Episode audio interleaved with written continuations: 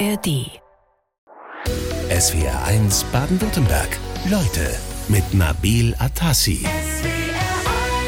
Hallo und herzlich willkommen, Fabian Geier. Guten Morgen. Schön, dass Sie da sind. Es ist wunderbar, das von der Innenseite zu sehen. Ich habe gerade gehört, Sie hatten gar keinen langen Anreiseweg, Herr Geier. Sie sind äh, aus, ganz aus der Nähe jetzt heute zu uns gekommen. Ganz genau, ich komme aus äh, Badisch-Sibirien sozusagen, aus Osterburken in Nordbaden-Württemberg. Badisch-Sibirien, das, ja, das müssen Sie mir erklären.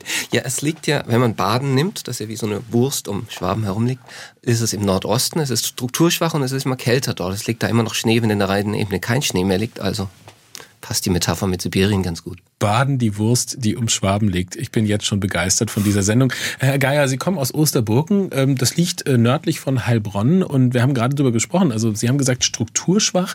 Äh, wo ist man da eigentlich zugeordnet? Also im Norden ist ja Würzburg, äh, Heidelberg, im Westen, im Süden Heilbronn und im Osten kommt erstmal nichts eine ganze Weile. Wo orientiert man sich dahin?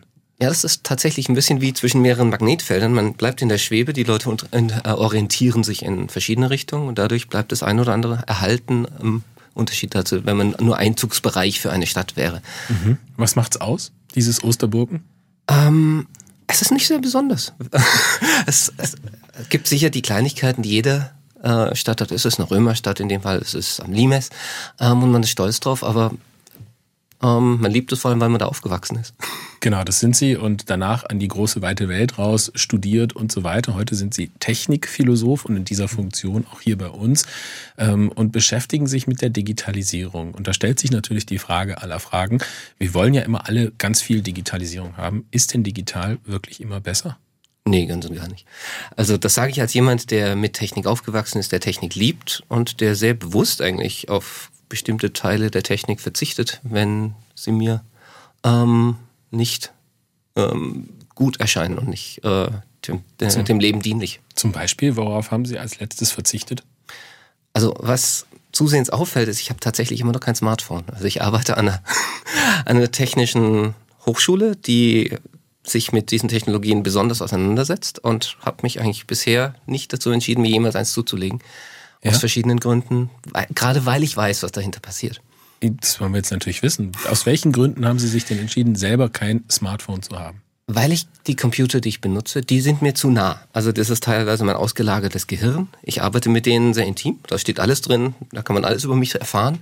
Ähm, die kontrolliere ich sehr gerne selbst. Und ein Smartphone ist ein Computer, den nicht ich kontrolliere, sondern jemand anders. Und das ist mir nicht geheuer. Unterscheidet das das Smartphone von einem normalen Rechner, sage ich mal, von einem PC-Laptop mit einem Betriebssystem drauf? der ans Internet angeschlossen ist? Jein. Ähm, kommt sehr auf das Betriebssystem an und wie Sie mit dem Rechner umgehen. Wenn Sie den klassischen PC aus dem Discounter kaufen, dann ist das ganz ähnlich wie das Smartphone. Das sind, da, gibt, da ist dann Windows drauf oder Mac OS typischerweise und das wird von anderen Firmen kontrolliert, die prinzipiell alle Rechte darauf haben. Ähm, auf meinen Rechnern läuft immer nur Linux, deswegen habe ich die Kontrolle drüber, zumindest bei denen, mit denen ich intim und äh, intensiv arbeite. Und da weiß ich genau, was reinkommt und was rausgeht. Mhm, über Linux reden wir gleich noch, was das ist und so weiter. Ähm, wie haben Sie es gelöst? Also Sie haben kein Smartphone. Äh, wie, wie haben Sie es gelöst? Haben Sie ein ganz normales Telefon oder Festnetz ich, oder wie ich machen Sie es? Tatsächlich die alten Blackberries noch, weil ich benutze sie zwar nur als dumme Telefone. Äh, also ich telefoniere ja. und ich schreibe SMS, ähm, aber ich mag die Tastatur. Insofern ja. habe ich mich auf die eingeschossen. Das wird aber nicht mehr lange gut gehen. Hat das Ihre Kommunikationsfähigkeit auch verändert? Weil es gibt ja Leute, die haben zum Beispiel gar kein SMS mehr oder benutzen es gar nicht mehr. Können Sie damit manchen gar nicht mehr kommunizieren? Und anrufen ist ja sowieso ein Riesenthema geworden. Das macht man ja kaum noch. Das ist richtig. Ähm, also ich habe gemerkt, ich sitze ohnehin den größten Teil der Zeit am Rechner. Und dadurch kommuniziere ich über die, die Wege durch den Rechner. Und die paar Stunden, die ich mal vom Rechner weg bin, tut es auch nicht weh, wenn ich mal mit niemandem kommunizieren kann. Es gibt Menschen, mit denen es schwer fällt. Leute, die ausschließlich auf WhatsApp zu Hause sind oder so, da, gegen, mit dem ich mehrere Schwierigkeiten habe. Ähm, und da ja, kollidieren tatsächlich die Kommunikationswelten. Das haben wir jetzt aber gerade. Also wir haben ja eine, eine sehr heterogene Gesellschaft, was diese Verhaltensweisen angeht. Ähm, und dafür habe ich auch noch keine Patentlösung. Herr Geier, wir würden Sie gerne mal ein bisschen näher kennenlernen, vor allem jetzt nach Ihrer Aussage, dass Sie ja gar kein äh, Smartphone äh, besitzen. Das finde ich sehr interessant. Ähm, wie sind Sie denn äh, zum Thema Digitalisierung gekommen? Ich habe tatsächlich einen hobbyistischen Technik-Hintergrund. Ich habe als Teenager programmiert, habe mich unglaublich verliebt in Computer, als ich 14 war ähm, und bin an der Entwicklung immer eng dran geblieben. Und das war ein Hobby, bis ich dieses Jobangebot der, der Code University in Berlin bekam. Und dann konnte ich endlich über all das, was ich bisher nur zum Spaß machte, sagen, das gehört zu meiner Arbeit. Also mhm. mal ein Buch über eine neue Programmiersprache lesen oder mich in Netzwerke einfuchsen oder sowas. Und da passte das sehr gut zusammen, was ich als Hintergrund hatte und was ich tatsächlich von Haus aus war, nämlich Philosoph. Da kommt dann auch eine gewisse Expertise mit der Zeit zusammen. Ja, Philosophie, da denken ja viele an Hegel, äh, Feuerbach, Kant und so weiter. Ähm, Sie sind Technikphilosoph. Ähm, da denkt niemand so recht an Philosophie im klassischen Sinne. Dabei ist die Technikphilosophie eigentlich nichts besonders Neues. Das stimmt. Ähm, je nachdem, wie weit man guckt, jeden Philosophen, den man fragt, der findet immer noch einen älteren Philosophen, der es schon gesagt hat. Und am Schluss steht alles schon bei Platon. Ähm, aber die Philosophie reflektiert über die größeren Fragen, die die Menschheit betreffen. Und die Technik ist eine der großen Fragen, die uns gerade sehr betrifft. Insofern ist es nicht weiter verwunderlich, dass man darauf dann einsteigt, äh, ja. auch als Philosoph. Sie lehren in, äh, in Berlin an, für angewandte Wissenschaften, ist die Hochschule Code University, heißt die. Ähm, was machen Sie da genau? Also ich bin dort einerseits tatsächlich einfach Professor für Philosophie und andererseits bin ich der Head of Department äh, für, einen, für den Geistes- und äh, kulturwissenschaftlichen Fachbereich dort. Ähm, das heißt, ich muss mich auch darum kümmern, einen generellen, eine generelle Bildung äh, einen Bildungsbegriff für die, für die Studierenden zusammenzustellen und zu überlegen, wie macht man das denn eigentlich unter den Vorzeichen der Digitalisierung und im 21. Jahrhundert. Mhm. Und die äh, studieren ja häufig in digitale Berufe hinein. Äh, wenn Sie da die Geschichte erzählen mit Ihrem Smartphone, werden Sie da häufig von Ihren Studenten dann darauf angesprochen? Ja, das ist inzwischen ein sehr schöner Aufhänger für viele Diskussionen. Ähm, es ist gelegentlich auch eine Schwierigkeit, aber diese Schwierigkeiten zu haben, erzählen einem eigentlich eine Menge über die gegenwärtige Welt. Und ähm, ja, äh, wir können, man kann dann sehr schön zeigen, was eigentlich ein Smartphone so besonders macht und wie es unsere Gesellschaft verändert hat. Wie gehen Sie denn jetzt mit Digitalisierung um? Also ganz praktisch im Alltag. Wie gehen Sie ran? Was macht Ihnen Gedanken im Alltag, wenn es um Digitalisierung geht?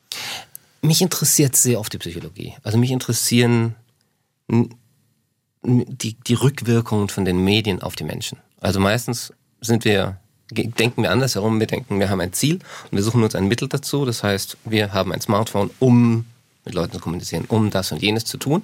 Und die Ziele haben wir vorher. Und wir merken aber alle, dass sobald wir mit einem Medium in, äh, zusammenleben, vor allem so eng mit einem Smartphone, dass es auf uns zurückwirkt, unser Verhalten ändert, unsere Wahrnehmung ändert, äh, unser ganzes Leben verändert. Und das sind die Dinge, die mich stark interessieren, wie es dann auch die Kultur verändert, das Zusammenleben der Menschen mhm. und am Schluss die Politik. Würden Sie denn sagen, dass Digitalisierung, digitale Medien unseren Blick auf die Welt und auch unser Verhältnis zu ihr verändert haben? Auf jeden Fall. Philosophische Frage. Ganz bestimmt. Ich habe kürzlich äh, Studierende gefragt, na, wie geht's Ihnen heute? Und die erste Antwort war, na, so eine 7 von 10. Und das ist eine Antwort, die hätten Sie vor 30 Jahren vor der Digitalisierung nicht bekommen dass man zum Beispiel mehr in Zahlen denkt, dass man in Messbarkeiten denkt, dass man in Listen denkt. Das ist definitiv durch das Computerzeitalter gekommen und dass man das für geordnet und für klar und präzise hält. Oder ich schalte mal in diesen oder jenen Modus. Mhm, genau. Auch so eine typische Antwort. Richtig. Die Digitalisierung verändert unseren Blick auf die Welt, Herr Geier, zum Guten oder zum Schlechten? Das ist wie alle allgemeinen Fragen nicht eindeutig zu antworten. ähm, das ist das ist wie wenn man fragen würde, war der Buchdruck jetzt eine gute Idee? Es hat unbestreitbare Vorteile und es gibt ja auch Gründe, warum das sich so äh, durch die Gesellschaft zieht, weil wir eben alle möglichen Anwendungsfelder dafür finden, die gut sind.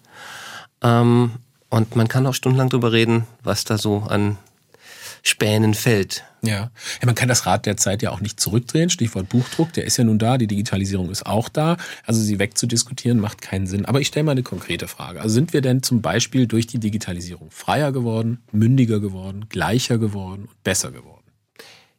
In mancher, mancher Hinsicht ja, in mancher Hinsicht nein. Also man sieht das sehr schön an den, den Demokratien, die man kann schon sehen, dass die Medien Veränderungen teilweise dann auch in bestimmten Kontexten Bewegungen erzeugt hat, die miteinander plötzlich eng kommunizieren konnten, wie der arabische Frühling. Gleichzeitig aber auch neue Instrumente der Herrschaft erzeugt hat, dass man heutzutage Bevölkerung eigentlich sehr viel besser kontrollieren kann. Mhm. Ähm, da denken Sie jetzt an China wahrscheinlich. richtig, Beispiel. genau. Mhm. Also ähm, aber nicht nur in China. Also äh, ob man den Iran nimmt, ob man die Türkei, ob man Russland nimmt. Ähm, Gibt es das auch bei uns? Wir haben, das, das Irritierende ist, dass wir eine Infrastruktur aufbauen, die prinzipiell dem Totalitarismus dienlich ist, sie aber nicht dafür nutzen. Also sie können, also die Möglichkeiten, die sie heute haben, zu schauen, was Menschen tun, was sie denken, ähm, mit wem sie kommunizieren, wie sie sich zusammen organisieren und dann vielleicht auch gegen den Staat. Äh, das sind Möglichkeiten, von denen die Stasi nur träumen konnte. Wir haben aber momentan keine Stasi. Mhm. Ähm, Zumindest wissen wir nichts davon. Ja, aber also gut, wir wollen jetzt hier keine Erzählungen machen. Ja, genau. aber äh, also theoretisch gibt es die Möglichkeit. Aber macht Ihnen das auch ein bisschen Sorgen? Das macht mir große Sorgen, auf jeden ja. Fall. Müssten wir da nicht irgendwo ähm, vorsichtig sein, auf der Hut sein? Ich glaube, dass es tatsächlich eine Wette ist. Also wir, wir schließen die Wette darauf ab, dass diese äh, Infrastrukturen, die wir erschaffen, ähm, nie gegen uns verwendet werden. So wie die meisten Menschen sich nicht um ihre Privatsphäre Gedanken machen und sagen, meine Daten kann jeder sehen, ich habe nichts zu verbergen. Ähm, man kennt sie aber im Detail. Es gibt Datenbanken, wo man genau weiß, wie sie denken, was sie tun, woran sie gestern Nacht um vier Uhr morgens dachten, als sie nicht schlafen konnten, weil sie es gegoogelt haben. Und ähm, ich würde tatsächlich sagen, es gibt jetzt nicht unmittelbar große ähm, bösartige Spieler, die das ausnutzen. Ähm, wir wissen aber auch, dass Demokratien nicht in aller Ewigkeit stabil bleiben müssen. Und wenn so ein Umschwung stattfindet, dann haben wir plötzlich ein Instrumentarium, das es sehr viel schwerer macht, aus Totalitarismen wieder auszubrechen als vorher. Ich gehe auch nochmal so in so ganz äh, praktische Fragen rein. Zum Beispiel hat die Digitalisierung ja die Musikindustrie komplett verändert. Das ist auch schon 20 Jahre her, dass das so war. Äh, mit Napster und äh, heute ist äh, Musik oder Geld verdienen mit Musik nicht mehr dasselbe wie vor 30 Jahren. Beispiel für eine Veränderung mhm. in der Digitalisierung. Oder nehmen wir mal das Beispiel Bargeld. Äh, in anderen Ländern wird ja vieles oder alles schon digital bezahlt. Hier in Deutschland hängen wir noch sehr am Bargeld. Das gilt als Ausdruck von Freiheit und Anonymität. Ähm, das ist doch eigentlich sehr verlockend. Also ähm, ist, was ist jetzt besser? Alles digital bezahlen oder lieber doch beim Bargeld bleiben? Dafür aber in Kauf nehmen, dass es viel Schwarzgeld und so weiter äh, im Umlauf ist. Genau, da, da, das sind Fragen, die wie so oft in der Digitalisierung nicht eindeutig lösbar sind, weil wir ganz klar das Problem haben, Bargeld bietet sich an zu ersetzen durch die Digitalisierung. Es ist einfach zählbar. Ähm, es sind Transaktionen, die sich wunderbar automatisieren lassen und viele Leute finden das bequemer. Die, der, der, Fortschritt an Bequemlichkeit ist aber ein relativ kleiner. Aber oft sind diese kleinen, unmittelbaren die, die wir am leichtesten mitgehen. Ähm, die Implikationen sind natürlich schwieriger. Also erstens läuft sowas dann meistens über amerikanische Server. Das ist auch ein geostrategisches Problem. Ähm, wir können dann zwar theoretisch besser sehen, wie die Leute Schindluder damit treiben, aber offensichtlich finden sich dagegen dann auch wieder Mittel und Wege. Also ich glaube nicht, dass es uns in der Strafverfolgung viel geholfen hat, unterm Strich. Also ähm, es ist ja nicht so, dass plötzlich die Geldwäsche aufgehört hat, jetzt wo alle, wo die Leute in bestimmten Ländern fast nur noch mit Karte zahlen. Mhm. Ähm, auf der anderen Seite ist es aber eben auch ein Stück Kontrolle abgeben. Also was sich freier anfühlt, weil es eigentlich bequemer ist, wir verwechseln das ganz gerne, ähm, erzeugt eine latente Unfreiheit. Auch wieder unmittelbar betrifft es uns nicht. Wir können immer noch tun und lassen, was wir wollen ähm, aber plötzlich sieht man, was wir tun. Wir sind bei SWR 1 äh, Leute und sprechen darüber, wie eigenständig und unabhängig wir eigentlich mit unseren digitalen Produkten sind. Das tun wir mit dem Technikphilosophen Fabian Geier. Machen wir es doch mal am Beispiel äh, Smartphone äh, fest oder an unseren Betriebssystemen zum Beispiel, die wir äh, so mitkaufen mit den PCs oder den Apple-Computern oder was auch immer, was wir kaufen. Die Entscheidung für und gegen ein solches Betriebssystem, die ist ja relativ weitreichend. Das stimmt, wobei wir da nicht viel Auswahl haben. Es gibt zwei große. Ähm, es gibt die von Apple, es gibt die von, von Microsoft. Ähm, inzwischen auf den Smartphone gibt es natürlich dann noch Android, das, äh, das von Google ist und das auf Linux-Basis ist, aber von Google kontrolliert wird. Ähm, es schenkt sich nicht so viel. Ähm, man muss in all diesen Fällen als Normalverbraucher erstmal diesen Firmen vertrauen. Also ganz viel, solange sie nicht selbst alles bauen und programmieren, müssen sie denen vertrauen, die es bauen und programmieren. Und da da so viele Schichten übereinander liegen, müssen sie jeder einzelnen Schicht vertrauen können und da kann man natürlich mehr oder weniger informierte Entscheidungen treffen. Mhm. Aber meinen Sie wirklich, dass die Menschen den äh, großen Tech-Firmen aus den USA vertrauen oder nehmen Sie es vielmehr hin, dass es eben so ist, wie es ist und vertrauen vielleicht auch einer Regulationsbehörde, von der wir nicht wissen, gibt es die eigentlich? Und wenn ja, was macht die?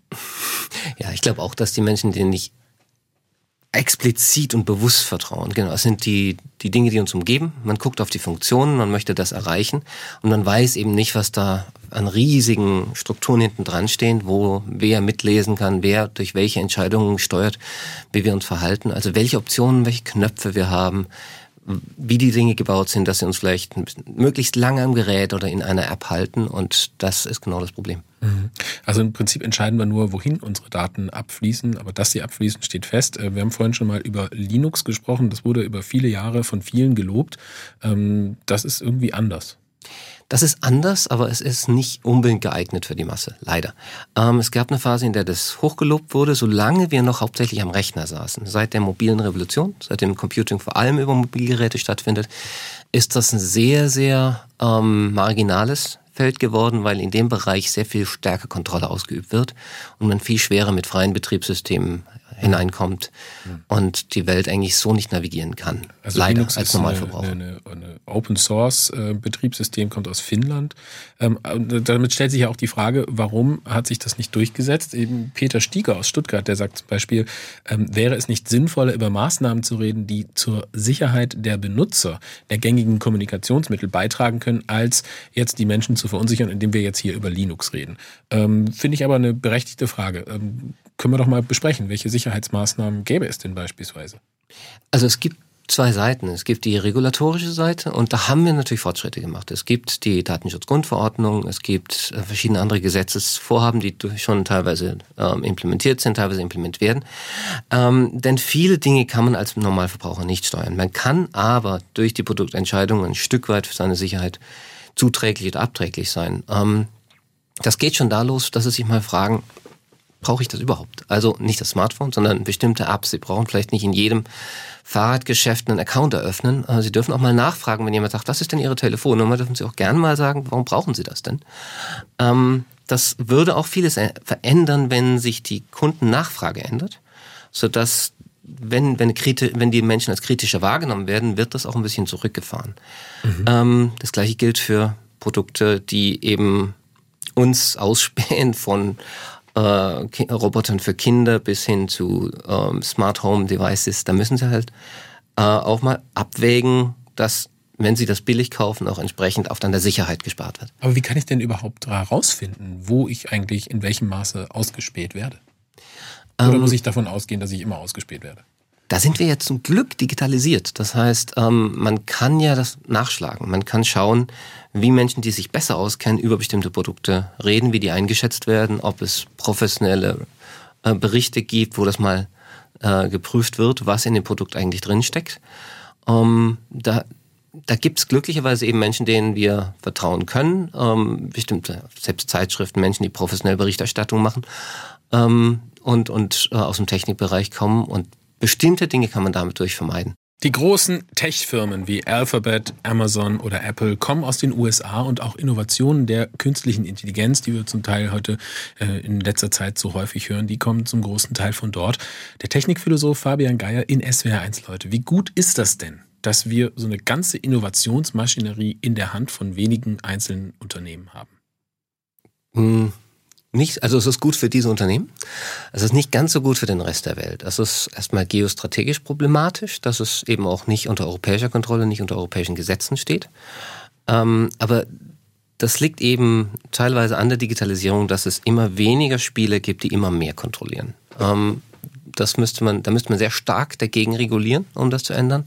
Und da fehlt der politische Wille im Moment. Da falle ich mal mit der Tür ins Haus. Müsste man stark gegen regulieren? Vielleicht zerschlagen Technikgiganten? Ja. Kurze, knappe Antwort. Ähm, oder müssten wir vielleicht in Deutschland auch ein bisschen aktiver werden? Also hinken wir so ein bisschen auch hinterher mit der Digitalisierung, auch äh, gerade in dem Bereich äh, Handy, Smartphone, Kommunikation? Das tun wir. Das, und das Interessante ist, dass es uns manchmal auch nützt. Also wir haben ein großes Problem, glaube ich schon, in manchen wirtschaftlichen Bereichen, wo wir schneller sein müssen, wo wir auch Innovationen schneller zulassen müssen, um im digitalen Wettbewerb mitspielen zu können. Auf der anderen Seite, ähm, was nicht am Netz hängt, kann nicht gehackt werden. Was nicht auf amerikanischen Servern liegt, kann auch nicht entsprechend aus, äh, gegen uns politisch ausgespielt werden oder ähm, in anderer Weise missbraucht werden. Also es wird immer, man muss davon wegkommen, die Digitalisierung für alle zu preisen, gerade mal im Mittelstand oder sowas, wo das massive Zusatzkosten verursacht, man plötzlich weniger Kontrolle hat ähm, und bestimmte Verfahren, man muss sich einfach nüchtern angucken, welches Verfahren wird wirklich besser, wenn ich es digitalisiere mhm. und welches nicht wir bekommen hier eine ganze Menge Input auch von äh, Hörerinnen und Hörern äh, mit offensichtlich auch Sachverstand, die uns immer wieder auf Alternativen hinweisen, die es auch im Mobilbereich gibt, äh, verschiedene andere äh, Software, die zum Beispiel auch erhältlich ist äh, und fragen auch, ähm, wie kostenlos denn so eine kostenlose App ist, wenn man eigentlich mit seinen Daten bezahlt. Und daraus resultiert für mich so ein bisschen die Frage, wie lohnenswert wäre es denn, einen Versuch zu starten, wirklich so einen vertrauensvollen Messenger auch mal zu programmieren, der vielleicht von einer Institution getragen wird. Halten Sie das für realistisch? In dem speziellen Fall, das gibt es tatsächlich. Also äh, Signal ist einer, der zum Beispiel viel benutzt, Threema ist ein anderer. Ähm, es gibt Messenger, die mit weniger Nachteilen daherkommen, die teilweise dezentral oder so organisiert sind, dass nicht allzu viele Leute mitlesen können.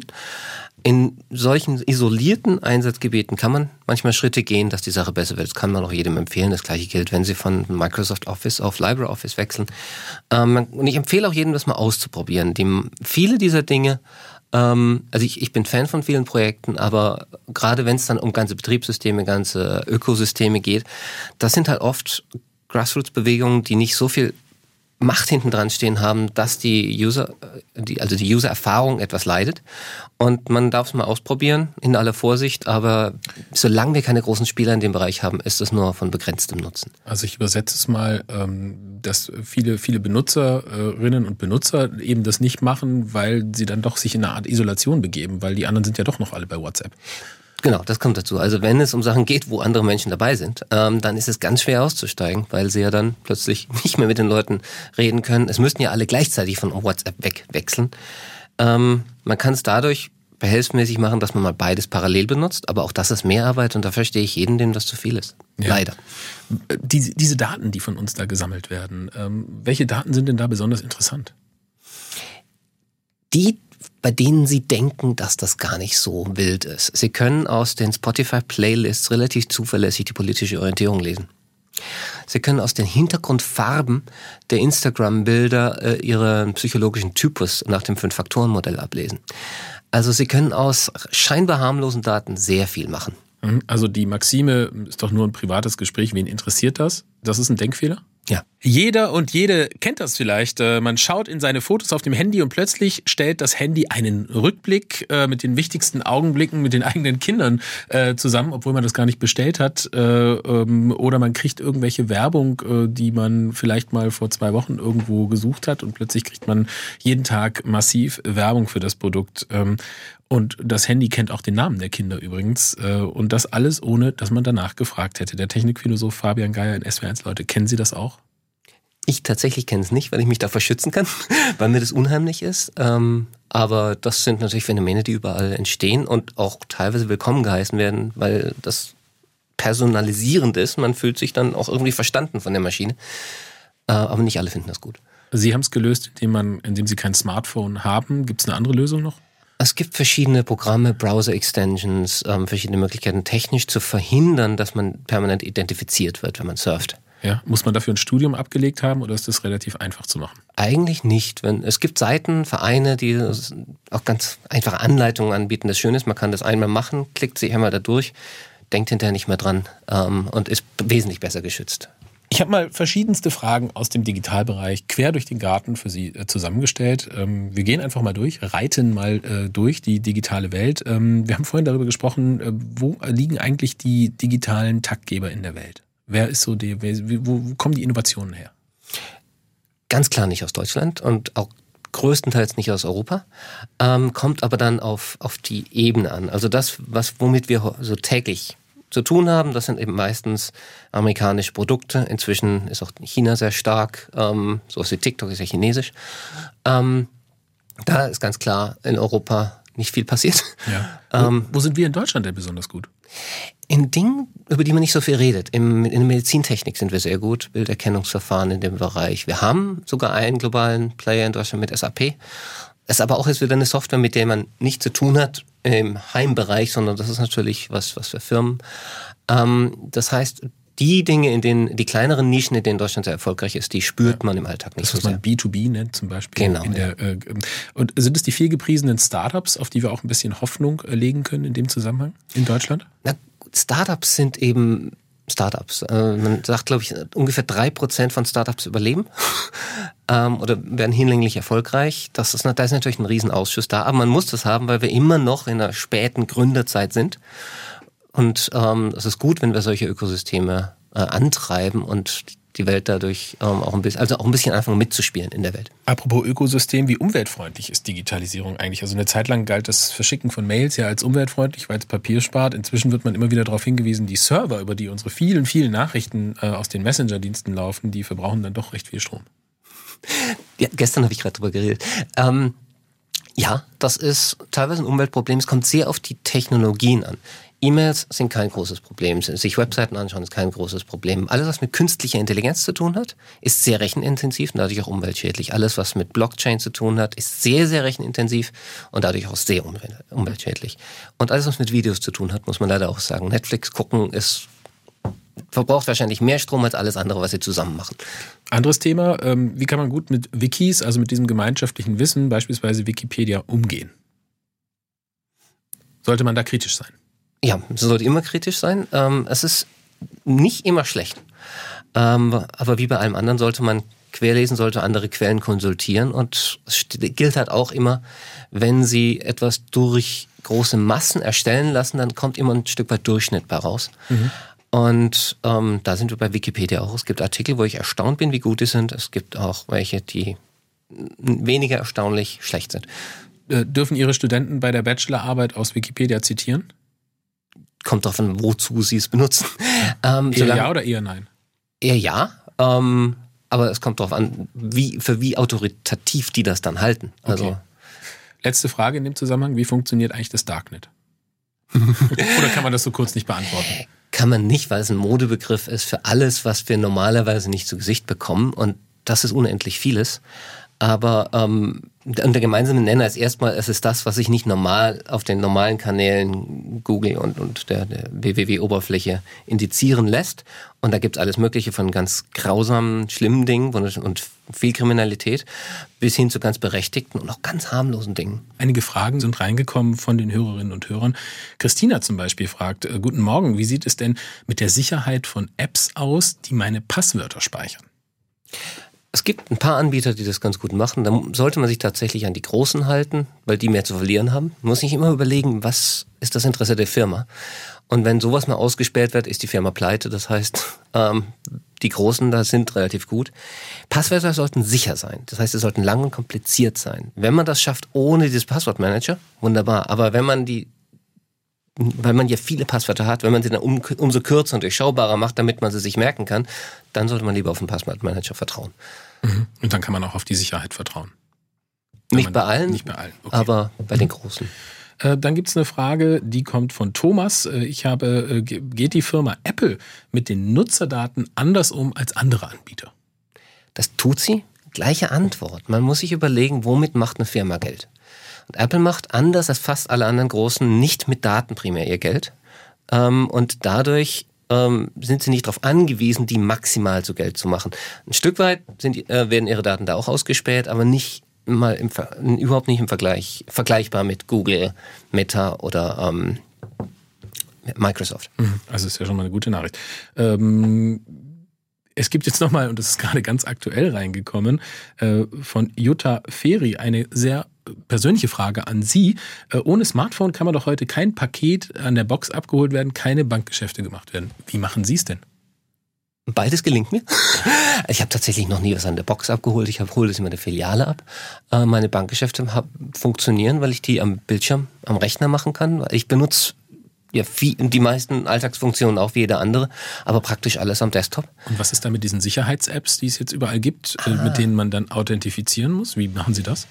Ähm, dort, wo ich hohe Sicherheit habe, habe ich ein sogenanntes äh, USB-Dongle, so ein Security Key, äh, wo ich Zwei-Faktor-Authentifizierung brauche. Und die sind tatsächlich noch ein Stück weit sicherer, weil die ja gar nicht gehackt werden können. Beim, bei den Smartphones kann man ja theoretisch auch ähm, sich Schadsoftware einfangen. Ähm, da bin ich auf der sicheren Seite. Ich benutze aber tatsächlich auch ein Stück weit weniger digitale Services oder finde meine Wege drum herum. Und da hilft mir mein Technikwissen manchmal. Mhm. Ähm, das, äh, die Ironie ist gerade für mich, dass mir das höhere Technikwissen erlaubt, weniger Technik zu benutzen im Moment. Steilvorlage, vielen Dank. Technikwissen, das ist das Stichwort. Sie machen ja ähm, digitale Bildung an der Hochschule und für bestimmte Studiengänge. Ähm, finden Sie aber, dass diese digitale Ausbildung eigentlich viel früher anfangen müsste? Mm, bestimmt auch. Ähm, es ist ein zweischneidiges Schwert. Ich glaube, dass wir die Welt um uns herum verstehen müssen, so wie man früher die Jahreszeiten und den Wuchs der Pflanzen verstehen musste, muss man jetzt eben verstehen, wie die Digitaltechnik, die uns täglich umgibt, funktioniert, wenn man autonom bleiben möchte. Gleichzeitig müssen wir auch eine Welt bauen, in der Leute, denen, denen das egal ist, die nicht die Kapazität haben, aus dem einen oder anderen Grund ähm, gut und sicher leben können. Das heißt, wir müssen sozusagen ein Stück weit paternalistischer werden und möglichst viel Verantwortung und Regulierung entwickeln auf der, auf der Seite derer, die nun mal mehr wissen. Weil dieses Gefälle wird es immer geben. Also keine Achtjährigen, die lernen sollten, wie man äh, Rechner mit einem Textkommando steuert? Ach, je mehr, desto besser. Also, also ich würde ja. jedem, ich würde jedem empfehlen, einen Schritt mehr zu machen, als er schon tut. Mhm. Ähm, also, dass man sich für das interessiert, was einem umgibt und den nächsten Schritt macht. Aber der ist eben für den Achtjährigen oder die Achtjährige ganz anders als, als für uns und für die Leute, die techniknah aufgewachsen sind, anders als für die, die technikfern sind. Ähm, jeder Schritt hilft ihnen, aber die, die Bandbreite ist massiv groß. Ähm, es muss nicht jeder programmieren lernen und es wird auch nicht jeder programmieren lernen. SWR 1 Leute mit dem Technikphilosophen Fabian Geier, über den wir heute schon erfahren haben, dass er aus Osterburken im Neckar-Odenwald-Kreis nördlich von Heilbronn aus dem Land Baden-Württemberg stammt und dass er kein Smartphone hat. Und da kam gleich mal eine Rückmeldung von Susanne Albrecht aus Karlsruhe, die sagt Hallo ins Studio. Auch ich mache mein Online-Banking nicht über das Smartphone und die Zwei-Wege-Authentifizierung, sondern nehme einfach einen TAN-Generator. Man braucht nicht für alles eine App. Würden Sie so unterstützen, ne? Das stimmt. Also es gibt eben von allen Seiten immer diesen leichten Druck, die Apps zu installieren und das ist immer gut für die Anbieter der App und ist manchmal auch gut für die Kunden. Reden wir noch mal kurz über digitale Bildung. Sie haben gesagt, nicht jeder, nicht jede muss programmieren lernen, aber wenn wir, sage ich mal, eine digitale Mündigkeit erreichen wollen, wäre da nicht so ein Setting an Grundwissen, was verpflichtend in der Schule gelehrt wird, nicht auch eine Möglichkeit beziehungsweise sogar unumgänglich? Ja, auf jeden Fall. Ähm, je, wie ich vorhin schon sagte, je mehr, desto besser und je mehr in die Tiefe, desto besser. Denn digitale Bildung missversteht man ganz schnell als die gängigen Apps bedienen können. Das lernt man aber so. Ähm, und es ist sehr schwierig, den Unterricht so zu gestalten, dass man die Grundprinzipien und die richtigen Verhaltensweisen lernt und sieht, was dahinter steckt. Ähm, weil ganz schnell dann doch eher einfach mal man lernt, wie man Excel-Tabelle anlegt oder sowas. Ähm, das aber einfach nur heißt, ich lerne ein Produkt benutzen, das ein ganz bestimmter Anbieter anbietet. Und dadurch wird man eher abhängiger als unabhängiger. Mhm.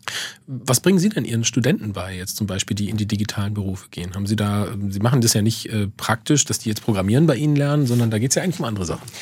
Genau, ich mache zur Hälfte Technikphilosophie und zur Hälfte versuche ich die tatsächlich aus der Technik rauszubringen. Also wir machen natürlich auch Geisteswissenschaften Grundstudium. Die Studierenden bei uns wollen die Welt verändern. Und ich halte es für geschickt, dass man auch ein bisschen weiß, wie die Welt, die man verändern will, eigentlich funktioniert. Ja. Denn es, wir haben Leute, die sehr unbedarft riesige Firmen gegründet haben in ihren jungen Jahren, die heute die Welt, die digitale Welt beherrschen, die ein sehr kleines Bild der Welt oft haben, nicht verstehen, wie Psychologie, wie andere Kulturen funktionieren, was geschichtlich passiert ist. Und das versuche ich zu verhindern. Also ich möchte Menschen, die die nächste Generation digitaler Produkte entwickeln, damit konfrontieren, was außerhalb ihrer normalen Sphäre passiert und welche Auswirkungen die Dinge haben in der Welt, ähm, mit der sie normalerweise nicht konfrontiert sind. Mhm. Aber das ist ja jetzt zum Beispiel eine Bildung, die, sage ich mal, Juristinnen und Juristen oder Mediziner nicht bekommen. Ähm, wäre das eigentlich auch nicht für alle sinnvoll, dass man, sage ich mal, die Welt, in der man wirkt, äh, versucht dann zu verstehen? Also das gehört doch eigentlich schon in die Schule. Absolut. Genau. Ähm, das machen wir schon seit jeher, dass wir die schulische Bildung als Allgemeinbildung deklarieren und eben die Bandbreite der Fächer möglichst universal anlegen. Ähm, das muss man aber natürlich stetig modernisieren und verändern und an die Gegebenheiten anpassen. Aber da stecken auch ganz viele zeitlose Bildungsbegriffe drin und es ist durchaus meine Mission, diese hochzuhalten. Wir müssen einmal rausgehen. Achtung, SWR1 der Verkehrsservice, ein Falschfahrer auf der B27 Moosbach Richtung Heilbronn zwischen Bad Friedrichshall und Neckarsulm. Da kommt Ihnen ein Radfahrer entgegen. Fahren Sie äußerst rechts und überholen Sie nicht auf der B27 Moosbach Richtung Heilbronn zwischen Bad Friedrichshall und Neckarsulm. Da ist ein Radfahrer unterwegs. Vorsicht bitte in beiden Richtungen. So, Jetzt sind wir am Ende der Sendung angekommen, Herr Geier, ja. und deswegen noch die abschließende und sehr philosophische Frage. Geht's jetzt zurück nach Osterburgen? Tatsächlich tut's das, ja. Ja? Was machen Sie heute noch? Ähm, ich werde mich mit meinem Sohn vor allem hinsetzen. Vielleicht ein bisschen Eisenbahn spielen oder sowas. Ganz analog. Genau, technisch, aber analog. Wenn Sie mit Ihrem Sohn äh, sich das überlegen, haben Sie denn so ein bisschen Sorge auch mit Blick auf Ihren Sohn, was die Digitalisierung angeht, auch so in der Interaktion zwischen Ihnen der kein Smartphone hat und ihrem Sohn, der wahrscheinlich eins haben wird. Irgendwann. Ganz genau. Also ich bin da kein Absolutist. Ich will auch niemandem das Smartphone ausreden. Ich habe das für mich so entschieden und ich kann so leben. Das kann nicht jeder. Ähm, und das muss auch nicht jeder. Die sind unglaublich nützlich. Ähm, bei meinem Sohn bereitet, bereitet mir das Kopfzerbrechen. Ähm, er ist bisher sehr analog aufgewachsen und ich weiß das zu schätzen. Es gibt Studien, die zeigen, je später man damit anfängt, desto weniger hat man psychologische Schwierigkeiten später. Mhm. Ähm, das ist schon eine Zwickmühle, in der man da ist. Weil andererseits möchte man auch die Leute nicht zu Außenseitern erziehen und aus allem raushalten, was die Gesellschaft prägt. Und da muss ich jeden Tag mir überlegen, wie ich gut durchnavigiere. Gibt es keine einfachen Antworten. Drücke ich Ihnen die Daumen für. Es gibt nie für gar nichts eigentlich einfache Antworten. Das haben wir heute auch wieder festgestellt. Vielen Dank, Fabian Geier, für Ihren Besuch in SWR1, Leute. SWR1 Baden-Württemberg. Leute, wir nehmen uns die Zeit.